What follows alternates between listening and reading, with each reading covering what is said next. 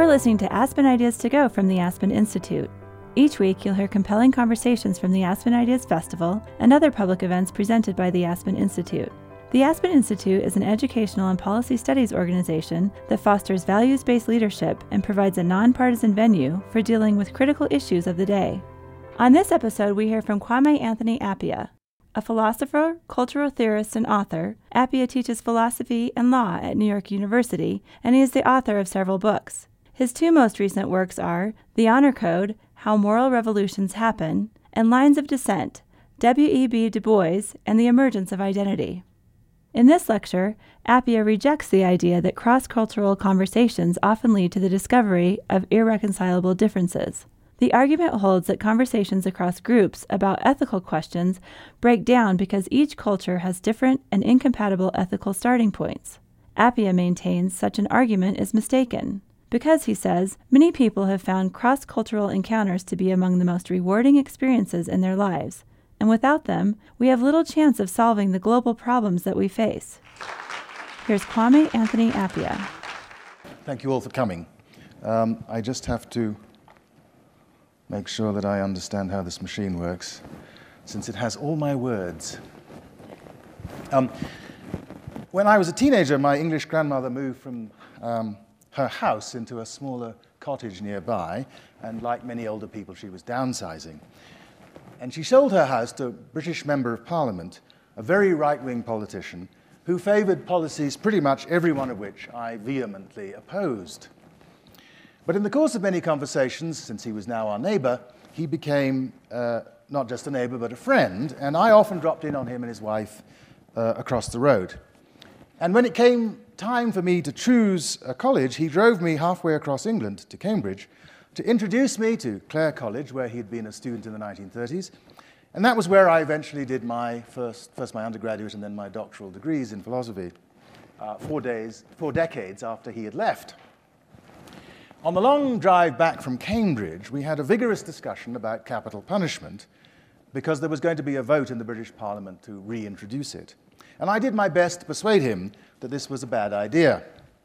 And I can still recall the moment as we got back to my grandmother's village when he said to me, Well, you won all the arguments, Anthony, but I'm still going to vote for the reintroduction of capital punishment. Now, here's the thing I was a young lefty, he was an old Tory, but we liked each other. He took me trout fishing, he tried to teach me to box, and we talked a good deal. And the fact that we disagreed about all these political things uh, never seemed like a reason to stop talking. My family are mostly socialists. He was the first conservative I knew well. It was a great lesson to me. You don't have to agree to be agreeable. So today I'm going to defend the claim that if we are to share a world peacefully across the boundaries of states and social identities, many of us will need to engage in continuing conversation across identities. Political identities, to be sure, like the one that divided me from Sir Knox Cunningham, but also religious and racial and national and uh, identities uh, and the like. Now, this may seem obvious, but if you think for a moment about what conversation with family and friends is like, you'll see that it is, in fact, far from obvious. Of course, we have to communicate across boundaries. But what I mean by conversation is a very particular kind of conversation, uh, of communication, and it's not obvious that we need to engage in that. After all, ordinary conversation is not, like much political communication, instrumental. We do it for its own sake. Whereas our interactions with people of other cultures and identities often have these practical goals. We're trying to get to a trade agreement, we're trying to get a ceasefire, we're trying to make a deal. Now, I didn't talk to Sir Knox in order to persuade him of this or that. I tried to persuade him of this or that because we were already in conversation. Second, our ordinary conversations, again, think of friends and family, aren't aimed at converting the people we're talking to, even though they can be passionately argumentative. The right model for talk aimed at conversion is the sermon, and preaching at people of other identities, far from being helpful to peaceful coexistence, is quite likely to be an obstacle.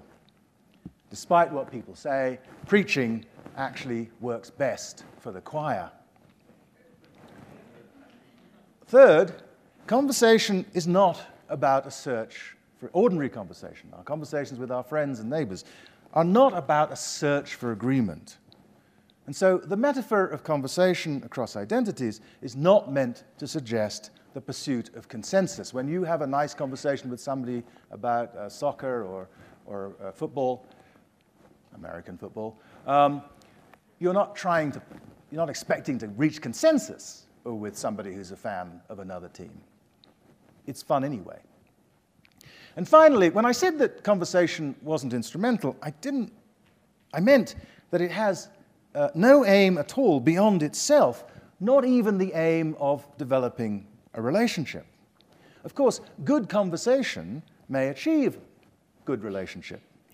Sir Knox became like an uncle to me, but our conversation brought us together precisely because sustaining the relationship wasn't why we did it. Conversation is a way of being together with others that has no further ostensible aims than the rewards of being and talking together. We enjoy it because normal human beings are deeply sociable. Conversation, at its best, is precisely pointless in the sense that it has no aim beyond itself. While you're in it, it's best if the point of the conversation is engagement in the conversation itself. Now, people who are in regular conversation with each other may or may not know much about each other's lives. The people with whom you discuss the Super Bowl in a bar may not know that you're having a hard time with your family or your career. So, conversation doesn't require intimacy. But if you and your, uh, someone else are in regular conversation, then, as I say, you're used to being together. So, the real virtue of conversation across cultures is that it allows people to get used to spending time together in a way that's rewarding despite misunderstandings and disagreements, not because it avoids them. Conversation partners, as I say, are used to one another in all their mutual strangeness. They can disagree without being disagreeable. Now, I want to discuss some of the ways in which cross cultural conversation about moral matters, both across and within societies, uh, will produce disagreements. And at the same time, I want to argue that these disagreements do not always, or even usually, amount to reasons for giving up the enterprise of engagement across boundaries. One familiar kind of cultural relativism amounts to insisting that cross cultural discourse is pointless just because it is bound to end in disagreement. And I'm going to try and persuade you that both the premise of this argument, that disagreement is inevitable, and the conclusion, that the conversation is therefore not worthwhile, that both of these are mistaken. But I want to start with something we should agree with the relativists about. People um, disagree with one another within and across cultures about important things all the time. And there are indeed correlations between the disagreements that people have and the cultures that they come from. That's, I think, a banal truth. And there are other boring truths, not just about what we do disagree about, but what, we, what it's reasonable to disagree about. The thesis that people are entitled to different views since they've had different experiences is dull.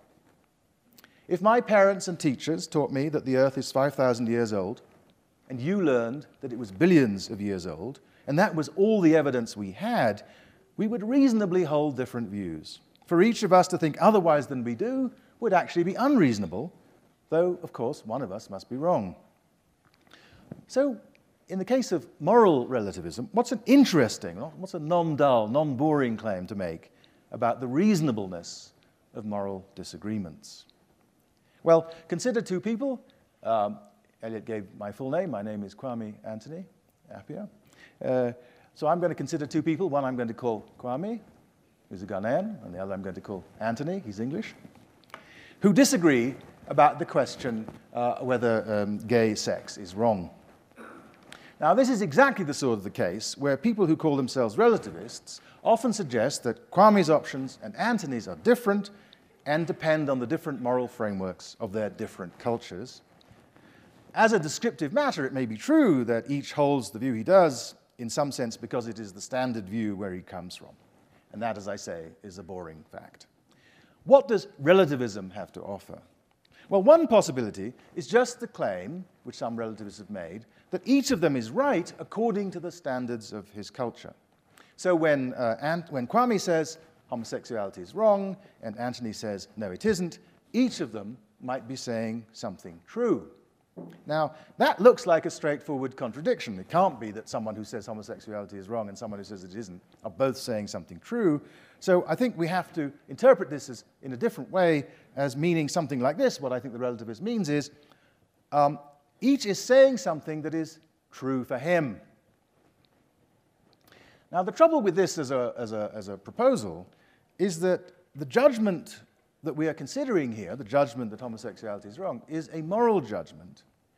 And to think of something as morally wrong is to think, among other things, that it would be better if everyone avoided it because it's wrong. That's the practical meaning of the idea that moral judgments are, in the philosopher Immanuel Kant's term, universalizable. Morality isn't just a set of rules we made for ourselves. It would be difficult, in other words, to make moral sense of the idea that it's true for you that homosexual acts are okay, but that you should nevertheless not engage in them. So even if moral relativism can be made sense of theoretically, and there are philosophers who worked at that, it faces a difficulty in practice. This kind of relativism gives me no reason to live and let live, no reason to accept that you might live, you might live by one standard and I might reasonably live by another. Kwame can say, look, it may be right by Anthony's standards, but it's wrong by mine, so I'm going to condemn him anyway. Now, many relativists will think that there's nothing that these people can do to persuade each other uh, uh, about who's right. The truth in relativism, they think, is that there are no rationally compelling reasons for people to change their minds about moral questions. Once Kwame and Anthony have moral views, there's nothing to which either can appeal to give the other a reason uh, that he must accept to believe uh, what he himself believes.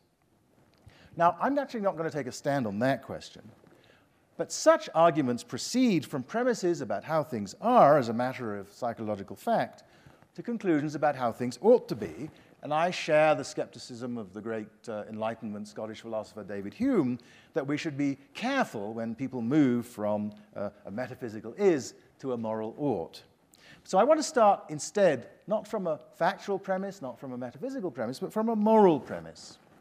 And the moral premise is that it's better to treat each other's moral beliefs as responsive to reasons because to treat a person's moral views as bare facts about her, ungrounded in reasons, is to treat her with disrespect. And morality is against treating people with disrespect.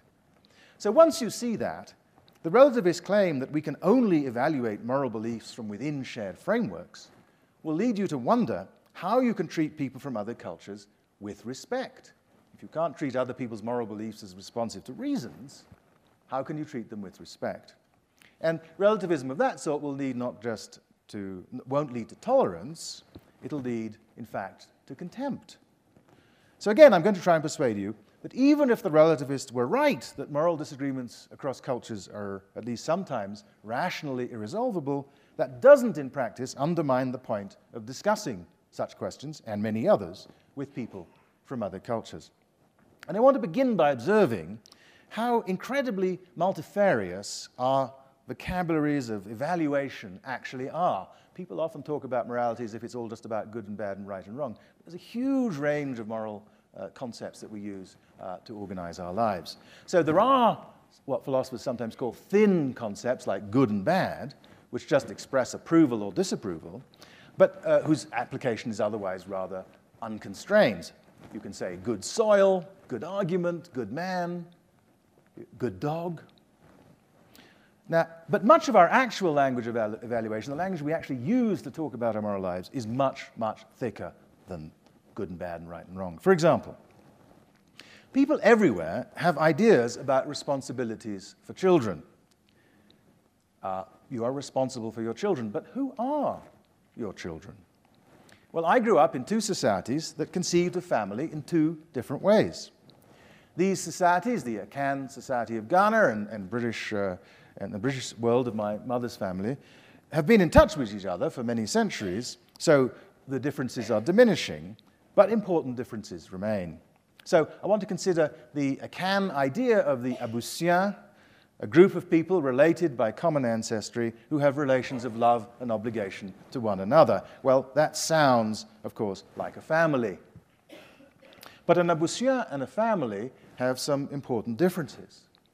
Membership in an Abusua uh, depends only, for example, on who your mother is. Your father is completely irrelevant, as your mother is irrelevant in some patrilineal, patriarchal societies. If you're a woman, your children are in your Abusua, and so are the descendants of your daughters and their daughters on to the end of time. So membership in the Abusua for the scientists among you is like uh, uh, transmitted like mitochondrial DNA. It passes only through women. So I'm in the same Abusua as my sister's children, but not in the same one as my brother's children. And since I'm not related to my father through a woman, he's not a member of my Abusua either. So if Abusua means family, this is a world in which even you and your father are not in the same family. Now, this conception of the family will be familiar to anthropologists as a matrilineal conception. And 100 years ago in Asante, where I grew up in most lives, your mother's brother, your senior maternal uncle, who you would call your wafa, would have played the role a father would have then been expected to play in England. He was a member of your Abusua. He's related to you through women. You have his mother is your maternal grandmother. He was responsible with the child's mother for making sure that his sister's children were fed and clothed and educated. Many married women actually lived with their brothers, visiting their husbands regularly. And men took an interest in their children, of course, but their obligations to their children were relatively less demanding, more like the obligations of an English uncle. Now, these are two different ways of organizing family life, as you can recognize, and which one makes sense to you will depend in large measure on the concepts and experiences with which you grew up. As long as a society has a way of organizing responsibilities for children that works, sorry that the child is now leaving, uh, it would be odd to say that one way was the right way of doing it and all the other ways were wrong. Most Americans feel rightly that a father delinquent in child support payments is doing something that isn't just illegal in many places, but morally wrong. And many Akans would feel the same thing about a delinquent wafa, a delinquent maternal uncle. Once you understand the two systems, you'll be likely to agree with both judgments. And it won't be because you've given up any of your basic moral commitments. Good child rearing uh, reflects these basic, thin, universal values, but their expression is highly particular, thickly enmeshed with local customs and expectations and the facts of social arrangements. Disagreements like these about who has the primary responsibility for the welfare of children are consistent with thinking that each society can recognize the reasons the other has for doing what it does, even though they're doing different things. But other local values scarcely respond to anything that most of you will recognize. My father, for example, wouldn't eat meat, at least the meat of certain animals killed in the forest.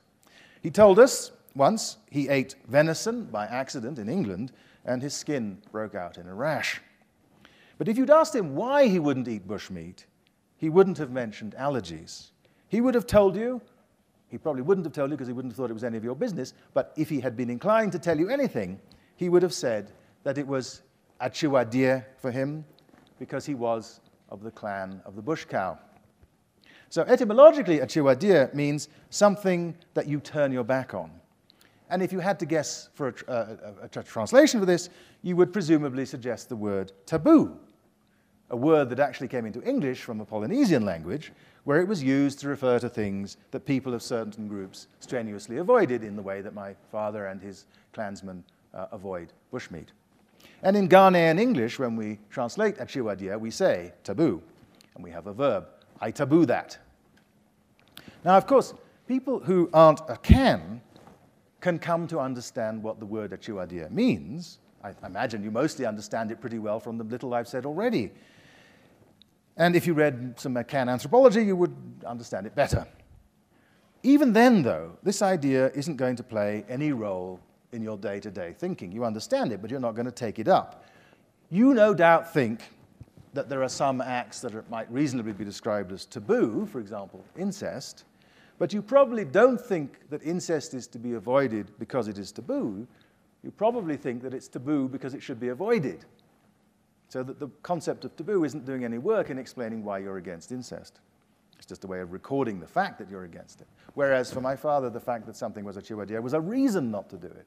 It wasn't that he had a reason not to eat this meat and he said, so I taboo it. He tabooed it because its being taboo was a reason for him. Now, I don't want to say that taboos are moral. They're certainly values, and they, they, because they guide, they guide our acts and our thoughts and our feelings. But they're unlike what you would probably think of as moral values in at least three ways. First, they don't apply to everybody. Only members of the bush cow clan have the obligation to avoid bushmeat.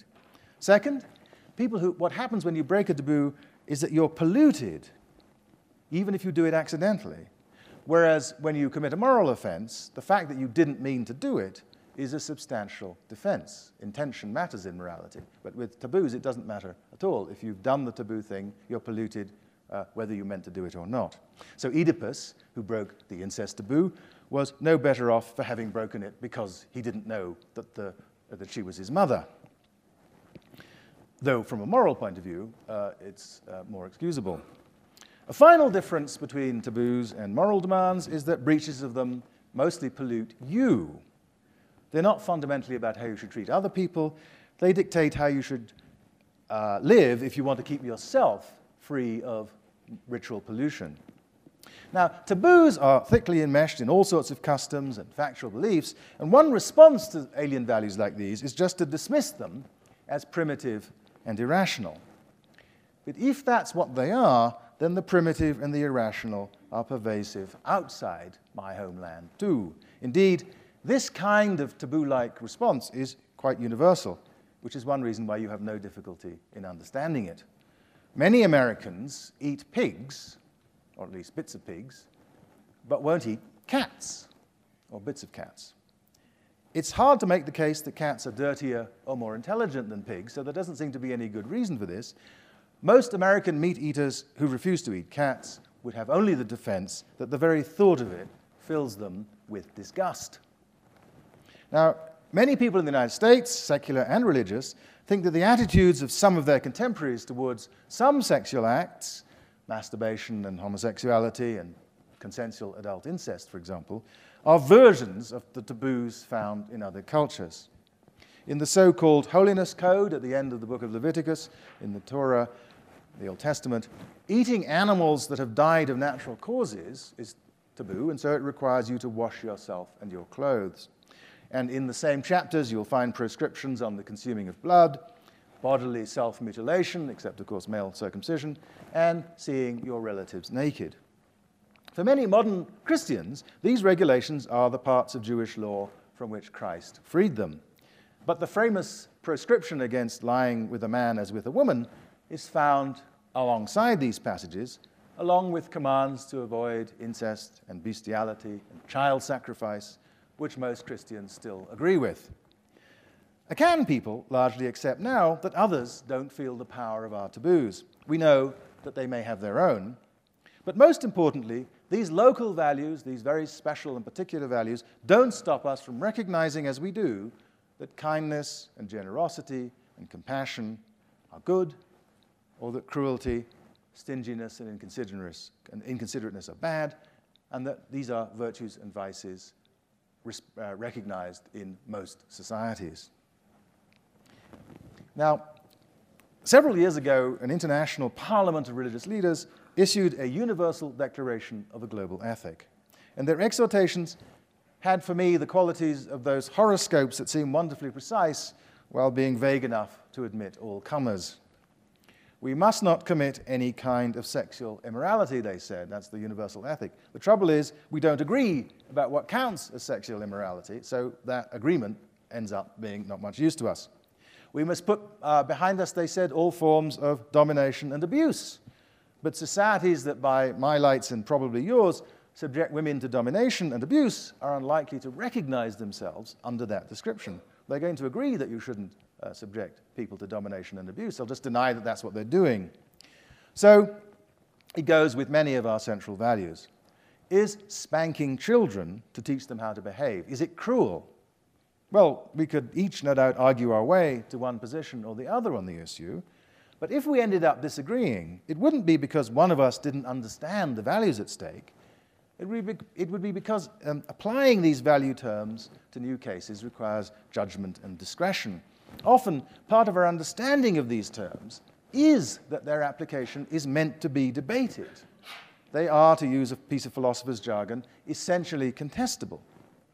And for many concepts, as W.B. Gallie wrote in introducing the concept of the essentially contestable, proper use inevitably involves endless disputes about their proper use on the part of users. Evaluative language aims to shape not only our acts, but also our thoughts and our feelings.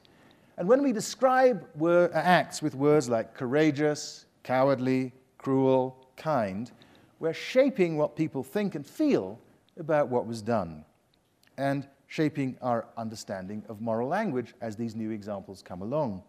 Because the language is essentially contestable, even people who share a moral vocabulary have plenty of things to disagree about. So, we can disagree about values because the language of value is thickly enmeshed in particular ways of life, as with the Akan and British ideas of family. We can disagree because there are values like taboos that are local, and we can disagree because the language of value is essentially contestable. And there's yet a fourth source of disagreement about values. Even if we share a value language, and even if we agree how to apply it in some particular cases, we can disagree about the relative weight to give to different values. Confucius, in the Analects, says that a son should respect his parents. A Confucian gentleman, a junzi, should be generous to those who have done well by him should avoid vindictiveness towards those who have done him injury. He should avoid avarice and not let self interest get in the way of doing what is right. He should be courageous, wise, and keep his word. Summarized in this, no doubt, simplistic way, Confucius can sound banal. But because we share these values with him, it doesn't mean that we'll always agree with him about what we ought to think and feel. He placed a lot more weight on obedience to authority, for example, than probably most of you would. As a result, sometimes Confucius might respond to the demands of the many values we both recognize and share in ways different from the way that I would or you would. Such conflicts among shared values can take place within a, a uh, single society, indeed, of course, within a single human heart. Hegel famously said that tragedy involves the clash not between good and evil, but between two goods. Agamemnon, the commander of the Greek army, had to choose between the interests of the Trojan expedition and his devotion to his wife and daughter. Such dilemmas are a mainstay of imaginative fiction, think Sophie's Choice, but classes, uh, clashes among our values, if usually less exalted, are an everyday occurrence. Consider criminal punishment. No reasonable person thinks that punishing innocent people is good. But we all know that human institutions are imperfect, that our knowledge is always fallible, and that juries are not free from prejudice. So we know that sometimes innocent people will be punished by the criminal justice system, not intentionally, but as a result of error. That would seem like an argument for abandoning criminal punishment. After all, I said you shouldn't punish innocent people. But we also think that punishing the guilty is desirable, especially because we hope it will deter future crime. And we may be unable to agree on how to strike the balance between avoiding the injustice of punishing the innocent and other values, even though we agree on what the other values are that are at stake security of people and property, justice, uh, retribution. Uh, the legal scholar Charles Black argued that mistakes and caprice are inevitable in capital trials and that killing an innocent person is too important a mistake to risk.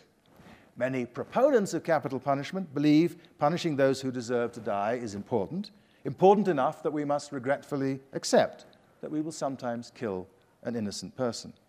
Not to do the right thing in the cases where we punish the guilty would be a greater wrong. So we can find people on either side of the capital punishment debate who share the same values, but weigh them differently. So we've identified many kinds of disagreement about values. You can fail to share a language of evaluation. You can give the same vocabulary different interpretations, and you can give the same values different weights. These problems seem much more likely to arise if the discussion involves people from different societies. Mostly, we share evaluative language with our neighbors, you might think. While evaluation is essentially contestable, the range of disagreement will usually be wider, won't it, when people from a different place are trying to come to a shared evaluation. You and I, for example, may not always agree about what is polite, but politeness is what we're disagreeing about. Other societies may have words that behave roughly like our word polite, and they'll have something like the idea of good manners, for example. Uh, but in, you know, in the Arab word, world, that will involve burping after meals loudly in order to indicate your satisfaction. But an extra level of difference will arise uh, when this, because this, this thick vocabulary of evaluation is embodied in different ways of life. Finally, we know that one way in which societies differ is in the relative weights they put on different values. So you might conclude that cross cultural conversations about values are bound to end in disagreement. Indeed, you might fear that they would inflame conflict and uh, undermine the little understanding we already have. Now, I think this is wrong, obviously. I said that at the start for a couple of reasons, and I want to explain in closing what they are. First, we can agree about what to do even though we don't agree about why. That's a very important kind of practical agreement. And second, we exaggerate the role of reason and argument in uh, reaching or failing to reach uh, agreement about values anyway. So, the first point about uh, we can agree on what to do even though we don't agree about why. So, the Akan, my father's people, uh, as you will no doubt be glad to hear, shun incest between brothers and sisters and parents and children because it is echuadia, it's taboo. You can disagree with the Akan that incest is wrong, even if you don't accept their explanation of why it's wrong.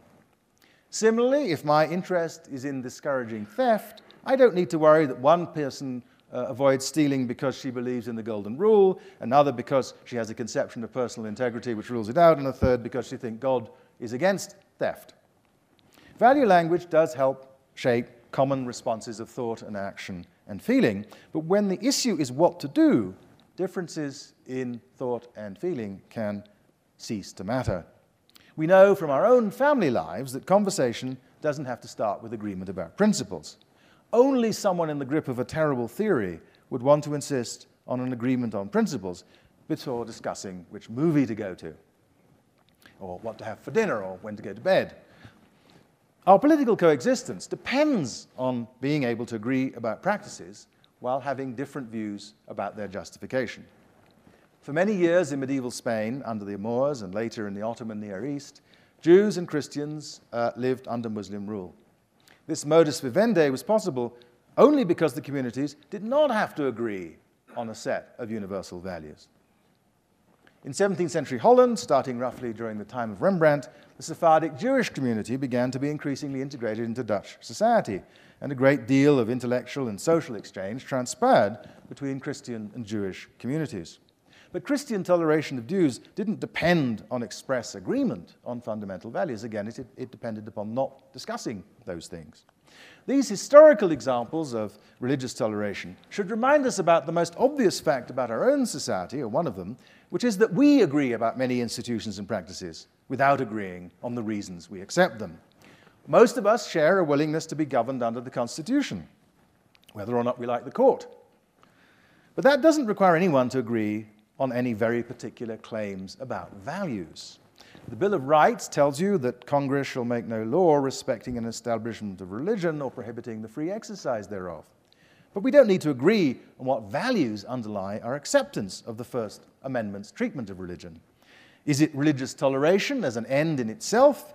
Is it a Protestant commitment to the sovereignty of the individual conscience? Is it prudence, which recognizes that trying to force religious conformity on people only leads to civil discord?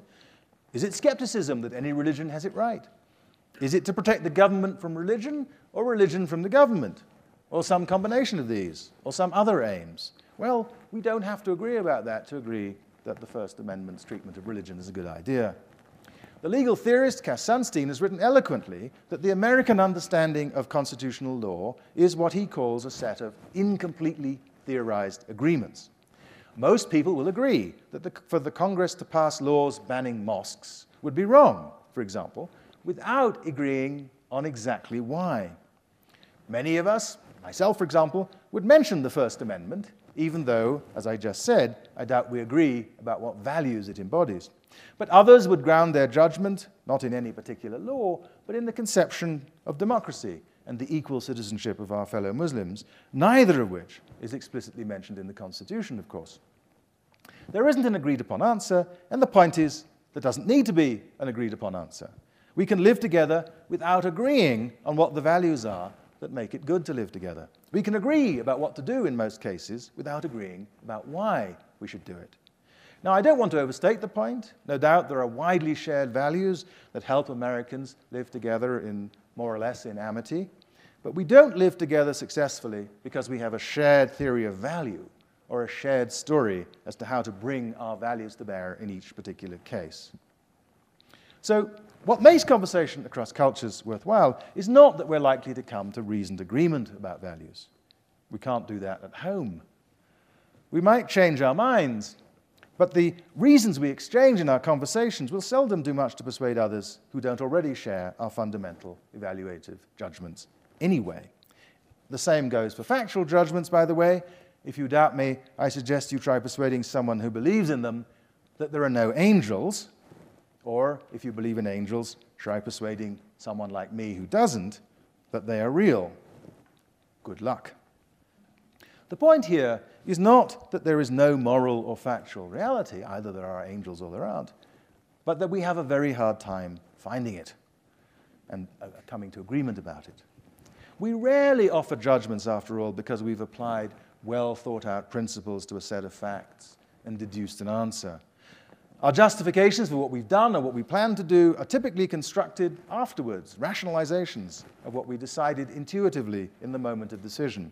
A good deal of what we intuitively take to be right, we take to be right just because we're accustomed to it. Just a couple of generations ago, in most of the industrialized world, most people thought that ideally middle class women would be housewives and mothers. If they had extra time, they could engage in charitable work or entertain one another. A few might engage in the arts, writing novels, painting, performing in music, but probably not in theatre and dance. But society offered little place for them in the learned professions as lawyers or doctors or rabbis or priests. If they were to enter the academy, they would teach young women and probably remain unmarried. They were not likely to make their way in politics, except maybe at the local level. They were not welcome in the sciences. How much of the shift away from all these assumptions is a result of arguments? A significant part of the shift was just the consequence of our getting used to new ways of doing things. The arguments that kept the old way of doing things in place were not, to put it mildly, very good. And if the reasons for the old sexist way of doing things had been the problem, the women's movement would have lasted a week. Would have won immediately. The arguments were terrible on the other side. Some people still believe that the ideal for life for a woman is homemaking, and many more believe that it is an honorable option. But the vast majority of Westerners at the turn of this new millennium would be appalled at the idea of trying to force all women back into these roles arguments mattered for the women who made the women's movement and the men who responded to them. I don't want to deny that. But the greatest achievement has been to change our habits. During the 1950s, if a college educated woman wanted to go to law or business school, the natural response was, why? Now, the natural response is, why not? We have simply gotten used to a new understanding of gender equality. And that understanding is not one that's based on shared theories or shared discussions or shared values. It's just a new way of doing things. Now, I'm not celebrating this argumentative impasse. I'm delighted with the result. But I'm not celebrating the, the, the, small role that I think reason played in this. I'm not happy about the poverty of reasoning and much discussion within and across cultures. But it's just a fact that a large part of what we do, we do because it's what we do. We're just used to it. Reasoning, by which I mean the public act of exchanging shared justifications becomes salient not when, when we're going on in the usual way, but when we're thinking about change. And regarding change, what moves people is not usually an argument from a principle, not a long discussion of values, but just a gradually acquired new way of seeing things, as happened with gender. So I'm urging that we should discuss normative questions along with anything else that makes good for, for good conversation with people who differ from us, not because it will bring us to agreement, but because, as I said at the start, it will help us get used to one another. If that's the aim, then all these opportunities for disagreement shouldn't put us off. Understanding one another may be difficult, but it does not require agreement. If agreement isn't the only thing worth having, then the difficulties relativists claim there are for finding agreement may not matter very much. Though, as an empirical matter, my guess is that if we do enter into respectful dialogue with other peoples, we will find agreement much more often than the relativists expect. In the final episode of the first season of the British television series Skins, which is about a, group of students in the English town, high school students uh, in the English town of Bristol, there's an instructive moment at the birthday party of one of the characters, Anwar, an English teenager of Pakistani ancestry whose father is a devout Muslim. Though he's straight, his best friend Maxxie is gay. And he's been waiting, Maxxie's been waiting for Anwar to tell his father, which Anwar has been afraid to do, perhaps unsurprisingly. So Maxxie is standing outside, refusing to come into the party until Anwar finally tells his dad that he, Maxxie, is gay. While they're talking, Anwar's father comes out and invites him in, Maxxie. His wife has made a spicy curry that he knows he likes just for him. And as Anwar's father is talking about this and trying to coax his friend in, Anwar in the background finally says, not too loud, Dad, Maxxie's gay. And his father ignores him. So then Maxxie himself says, I'm gay, Mr. Kharral, I always have been. And there's a long silence, and Anwar and Maxxie wait anxiously to hear what Anwar's father is going to say. And then Mr. Kharral says this. This is I, that's the quote from the script. It's a stupid, messed up world. I've got my God. He speaks to me every day. Some things I just can't work out, so I leave them be okay, even if I think they're wrong, because I know one day He'll make me understand. I've got that trust. It's called belief. I'm a lucky man, right? Come, Maxxie, the food is ready. But that's how people are who are in conversation with one another. They don't have to agree. They have only to accept each other as partners in conversation and in life. And they can do that without a theory or a principle, because being together has generated commitments that transcend even serious disagreement. And this kind of cosmopolitan cohabitation is something we actually all know how to do. But we're only going to bother to take this step if we're already in conversation with one another. And as I say, that means sharing our thoughts about the things we agree about and the things we disagree about. Big things and small things football, television shows, movies, gossip about other people in the office.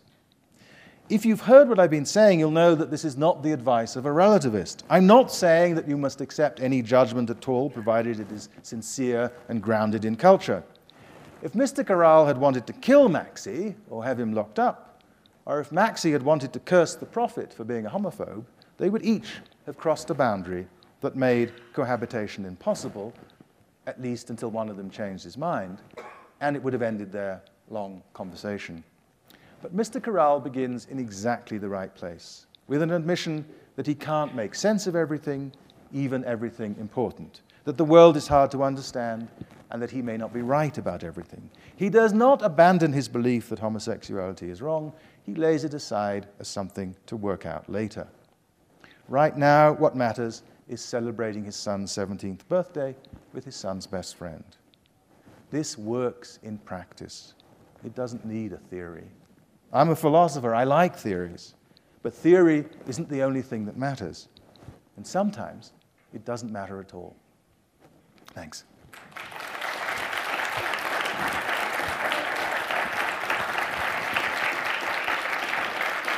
Um, we have, uh, I think, five minutes for questions, and there are microphones up there. And if you do want to ask a question, it would be great if you waited for the microphone because this is being recorded, and um, I'll be recorded um, responding to a silence if you don't, if you don't, if you don't hand on the microphone.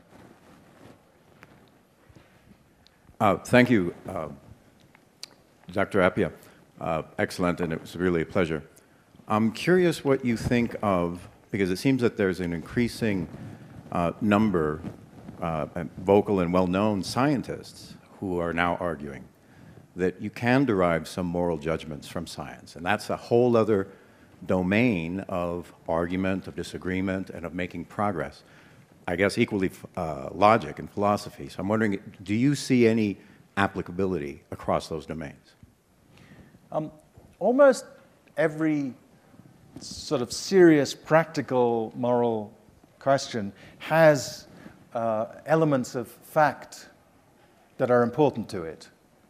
And if you're thinking about questions of public policy, for example, there are many, many uh, questions of public policy about things like investment in, in infrastructure, for example, where whether it's wise or not depends upon facts which are known to, uh, which are best understood by experts, by, in that case, uh, economists. Um, similarly, there are many, uh, many questions about how, uh, when the AIDS crisis began, there were many questions about what was a good policy in relation to uh, regulating the movement of people. Should uh, Ed Meese introduced a requirement that everybody wanting to come to the United States should have a, an HIV test? The World Health Organization was against this. So there are many, many important disputes about what we should do where um, getting the facts right is a crucial element of uh, coming to a sensible decision. And, and, and, and in those contexts, uh, the right people to consult are the relevant experts. I do not believe that where once you've identified the factual components that the scientists are often the best people to advise us on, um, the, the, science itself generates answers to questions about what we ought to value. And in this, I, I disagree with as, uh, some of the people you're, you're uh, referring to. But I think it's really important that the way in which, so here's another thing. Look, um, uh, if we are, you might feel differently about how we ought to treat uh, other animals if you think of them as our remote cousins on the Darwinian picture, from the way you would think if they, you thought of them as um, created by God and given to us to exercise dominion over, which is the picture of our relationship to animals that's implied by the account of the creation in Genesis. But you could think that um, you could believe the creation account in Genesis and still think that we ought not to be cruel to, to animals, that, that having dominion over them doesn't mean that we can do anything we like with them, right? And so um, the fact that uh, somebody who believes the creation story in Genesis uh, doesn't believe the Darwinian story doesn't mean that they can't agree with someone who does believe the Darwinian story. Uh, uh, about uh, what, what should be done in terms of animal cruelty. So I'm skeptical of the thought that, as it were, science by itself is going to deliver answers to the questions about what the right values are, or, by the way, philosophy. Uh, I'm skeptical of that thought, but I'm, uh, um, but I'm not skeptical of the thought that it's really important in many of these debates to have discussion about uh, what, what, you know, what the science says, because I think that's obviously um, correct.